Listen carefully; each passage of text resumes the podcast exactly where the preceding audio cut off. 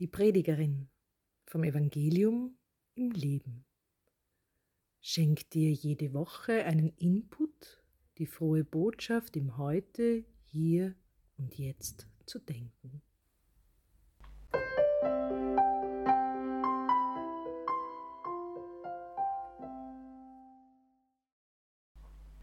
Grüß Gott und willkommen im fünften Wochenende der Fastenzeit. Wie geht es Ihnen? Haben Sie vergangene Woche Ihr Leben rückwärts betrachtet? Haben Sie Entscheidungen betrachtet, die Sie jetzt anders treffen würden? Konnten Sie die Situationen im neuen Licht sehen und wenn ja, haben Sie sich vergeben? Wir können die Vergangenheit nicht verändern, aber die Art, wie wir damit umgehen. Wenn wir uns selbst vergeben können, dann anerkennen wir die Größe und Barmherzigkeit unseres Gottes und wie er uns vergibt. Diese Woche führt uns das Evangelium auf eine ganz andere Spur in unserem Leben. Es geht um die Fruchtbarkeit zur Ehre Gottes. Noch einen kurzen Gedanken vorab. Vielleicht haben Sie auch in den vergangenen Tagen gehört oder gelesen, die Stellungnahme der Glaubenskongregation der katholischen Kirche als Antwort auf eine Frage nach der Segnung der Verbindung homosexueller Paare. Und die Glaubenskongregation hat diese Segnung als unerlaubt erklärt.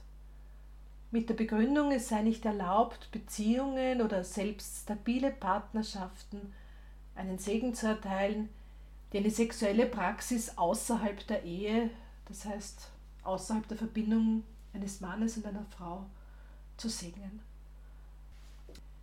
Die zu segnende Wirklichkeit soll objektiv und positiv darauf hingeordnet sein, die Gnade Gottes zu empfangen und auszudrücken und im Dienst der Pläne Gottes stehen. Jede Segnungsform ist unzulässig, die dazu neigt, eine Verbindung anzuerkennen. Mich hat diese Stellungnahme sehr aufgewühlt. Ich habe mir überlegt, wie, was sagt die Bibel dazu? Und wunderbar, wir brauchen nur ins Evangelium von diesem kommenden Sonntag schauen. Aus dem Johannesevangelium. Unter den Festbesuchern waren auch Menschen aus anderen Völkern, die Gott in Jerusalem anbeten wollten. Sie kamen zu Philippus, der aus Bethsaida in Galiläa stammte, und baten ihn: Herr, wir möchten Jesus kennenlernen. Philippus sprach mit Andreas darüber und dann gingen sie gemeinsam zu Jesus und teilten es ihm mit. Jesus sagte zu ihnen: Die Zeit ist gekommen, jetzt soll der Menschensohn in seiner ganzen Herrlichkeit sichtbar werden. Ich sage euch die Wahrheit, ein Weizenkorn, das nicht in den Boden kommt und stirbt, bleibt ein einzelnes Korn. In der Erde aber keimt es und bringt viel Frucht, obwohl es selbst dabei stirbt. Wer an seinem Leben festhält, wird es verlieren. Wer aber sein Leben in dieser Welt loslässt, wird es für alle Ewigkeit gewinnen. Wer mir dienen will, der soll mir nachfolgen. Wo ich bin, soll auch er sein. Und wer mir dient, den wird der Vater ehren. Jetzt habe ich große Angst. Soll ich deshalb beten: Vater, bewahre mich vor dem, was bald auf mich zukommt? Nein, denn ich bin in die Welt gekommen, um diese Stunde zu durchleiden. Vater, mach deinem Namen die Ehre. Da klang eine Stimme vom Himmel: Das habe ich bisher schon getan und das werde ich auch jetzt wieder tun. Die Menschen um Jesus hörten die Stimme und viele meinten, es hat gedonnert. Andere behaupteten, ein Engel hat mit ihm geredet. Doch Jesus entgegnete, die Stimme war nicht meinetwegen zu hören, sondern euretwegen. Jetzt wird über diese Welt Gericht gehalten. Jetzt wird der Teufel, der Herrscher dieser Welt, entmachtet. Und wenn ich erhöht sein werde, werde ich alle zu mir bringen. Auf diese Weise deutete Jesus seinen Tod am Kreuz an. Ja, wenn ich auf das Bild schaue, das uns Jesus heute zeigt, dann ist das leicht, mir das keimende Saatkorn vorzustellen, das erst, wenn es in den Boden fällt, ins Leben kommt. Das Saatkorn, das auf einem Schreibtisch in einem Elfenbeinturm liegt, das kann gar nichts.